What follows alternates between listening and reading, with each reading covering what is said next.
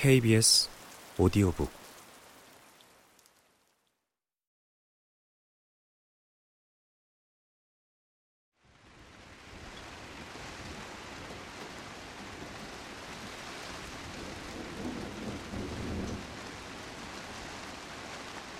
여러 자료를 살펴보니 이 나라의 법은 관리관이 즉시 투표를 해야 한다고 규정하고 있다. 투표소 사무원, 당 참관인과 부참관인도 마찬가지다. 물론 이들이 해당 투표소에 등록된 선거인이어야 하지만 여기 있는 사람들은 바로 그런 경우다. 그러나 아무리 질질 끌어도 투표함이 첫 11표를 받아들이는 데에는 4분이면 충분하고도 남았다. 그러고 나니 다른 할 일이 없어 기다림이 시작됐다. 겨우 30분이 지나자마자 불안해진 관리관은 사무원에게 가서 누가 오는지 보라고 말했다. 혹시 선거인들이 왔다가 문이 바람에 닫힌 것을 보고 격분하여 돌아가면서 정부가 적어도 국민에게 선거가 연기됐다고 알려줄 정도의 예의는 갖추어야 하는 것이 아니냐고. 그런 정보조차 알리지 않을 거라면 라디오와 텔레비전은 두었다가 어디에 쓸 거냐고 투덜거리는 일이 생길 수도 있지 않느냐는 이야기였다. 비서가 말했다. 아, 하지만 문이 바람에 닫히면 엄청나게 시끄러운 소리가 난다는 건 다 아는 일인데 우린 여기서 아무 소리도 못 듣지 않았습니까? 투표소 사무원은 머뭇거렸다. 어, 갈까요? 말까요? 그러나 관리관은 고집을 부렸다. 그 좀 갔다 오시오. 어? 하지만 그 옷 젖지 않게 조심하시오. 문은 열려 있었다. 쇠기가 제자리에 단단히 박혀 있었다. 사무원은 머리를 밖으로 내밀었다.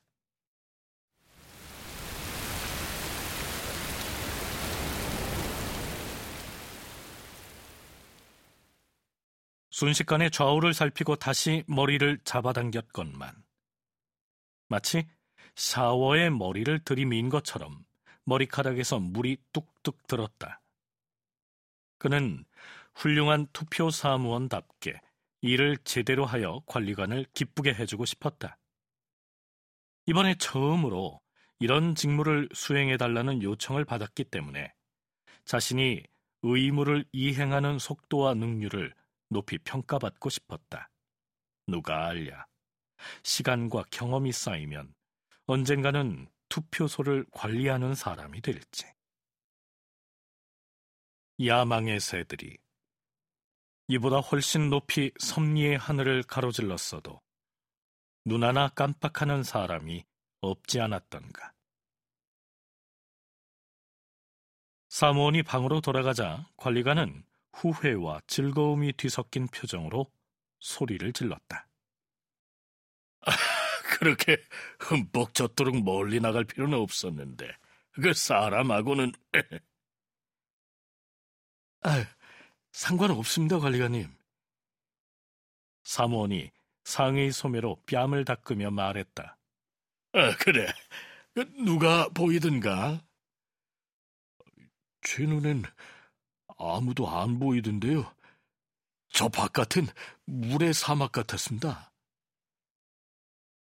관리관은 일어서서 어정쩡하게 탁자 주위를 잠깐 걷다가 기표소로 들어가 안을 보고 돌아왔다. 중도정당 참관인이 목소리를 높여 기권율이 천정부지로 올라갈 것이라던 자신의 예언을 상기시켰다. 그러자 우익정당 참관인이 다시 진정제 역할을 맡고 나섰다.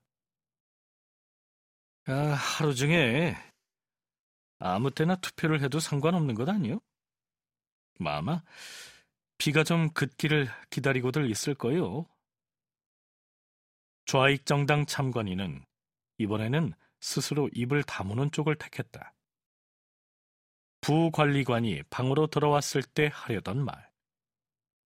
우리 당 지지자들을 막으려면 이까지 작은 빗방울 몇 개로는 안 됩니다 하는 말을 실제로 했다면 자신이 지금 얼마나 우스꽝스러운 인간이 됐을까 하는데 생각이 미쳤기 때문이다. 비서가 입을 열었다. 모두 기대하는 눈길로 그를 바라보았다. 그가 현실적인 제안을 했다. 어, 저, 상부에 전화를 해서 어, 다른 동네, 또 다른 지방의 투표는 어떤 상황인지 알아보는 것도 괜찮을 것 같은데요. 아, 그러면 이 시민이라고 하는 전기가 정전된 사태가 일반적인 것인지 아니면 어, 선거인들이 자신의 표를 던지는 영광을 베풀길 거부하는 사람들이 우리 투표소뿐인지 알 수 있을 겁니다. 우익 정당 참관인이 분개하여 벌떡 일어났다. 음, 우익 정당 참관인으로서 본인은 방금 비서가 선거인들과 관련하여 도저히 묵과할 수 없는 조롱 섞인 불경한 말투를 사용한 것에 강력히 이의를 제기한다고 의사록에 적어둘 것을 요구하오. 선거인들은 민주주의 최고의 엉호자들이며 그들이 없었다면 압제, 세상에 존재하는 수많은 형태의 압제 가운데 하나가 오래전에 우리가 태어난 나라를 삼켜버렸을까요? 비서가 어깨를 으쓱하며 물었다. 우익정당 창관인의 말씀을 적어 놓을까요, 관리관님? 아니, 뭐 그럴 필요는 없을 것 같네. 그냥 우리 모두가 약간 긴장하고 당황하고 뭐 난처해야 하는 것뿐일세. 그 모두가 잘 알다시피 그런 정신 상태에서는 우리가 실제로 믿지 않는 이야기를 하기 십상이지. 아, 사실 비서가 누구한테 불쾌감을 주려고 그런 이야기를 한 것이 아닌 것은 분명하지 않습니까? 비서 자신도 자신의 책임을 의식하는 선거인 아닙니까? 그가 우리 모두와 마찬가지로 의무의 부름에 응답하기 위해 굳은 날씨를 무릅쓰고 용감하게 이곳에 왔다는 것이 그 증거입니다. 그럼에도 내가 그에게 아무리 감사하는 마음을 가진다 해도 자신에게 주어진 일에 엄격하게 충실하여 이곳에 있는 다른 사람들의 개인적 또는 정치적으로 민감한 면에 어, 충격을 줄 수 있는 이야기는 뭐 하지 말 것을 요청하고 싶기는 하군요. 우익정당 참관인은 힘차게 고개를 주걱거렸고 관리관은 그것을 동의의 행동으로 해석했다. 그러나 논쟁이 더 진전되지 않는 것은 많은 부분 좌익 정당 참관인 덕분이었다. 그는 비서의 제안을 받아들여 이렇게 말했다. 그, 저 사람 말이 옳소. 우린 대양 한가운데 난파한 사람들 같소. 도치나 나침반도, 돛대나 노도 없고, 연료탱크에는 디젤도 없는 셈이요. 관리관이 말을 받았다. 아, 그래요. 그 말씀이 맞습니다. 어, 지금 상부에 전화를 해보겠습니다. 전화는 다른 탁자에 있었기 때문에 관리관은 며칠 전에 받은 지침 문건을 들고 그 탁자로 갔다.